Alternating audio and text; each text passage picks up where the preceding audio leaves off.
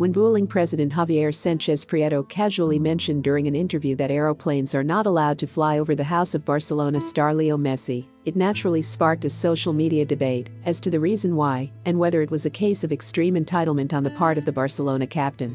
Sanchez Prieto was busy explaining why a plan to expand to Barcelona's El Prat airport was being held up and casually remarked that the reason was because aeroplanes aren't allowed to fly over Leo Messi's house, which is something that doesn't happen anywhere else in the world.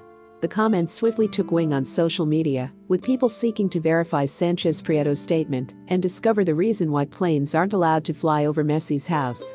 As might have been expected, the answer was rather more straightforward than Messi instructing El Prat not to interrupt his siesta. The Barcelona captain lives in the municipality of Gavà, about 25 kilometers outside of Barcelona, and inside the Parc Natural del Garraf, an area protected under Spanish environmental legislation, and that contains endangered flora and fauna. Therefore, planes arriving at and leaving El Prat have to make a small detour out into the Mediterranean to bypass the area, which also answers that question for anybody who has flown to Barcelona and wondered why that 180 degree turn is necessary. In the end, Messi is not at fault again. Remember to follow Golia by hitting the follow button, and let's get to 1 million followers, and tune in daily for new episodes.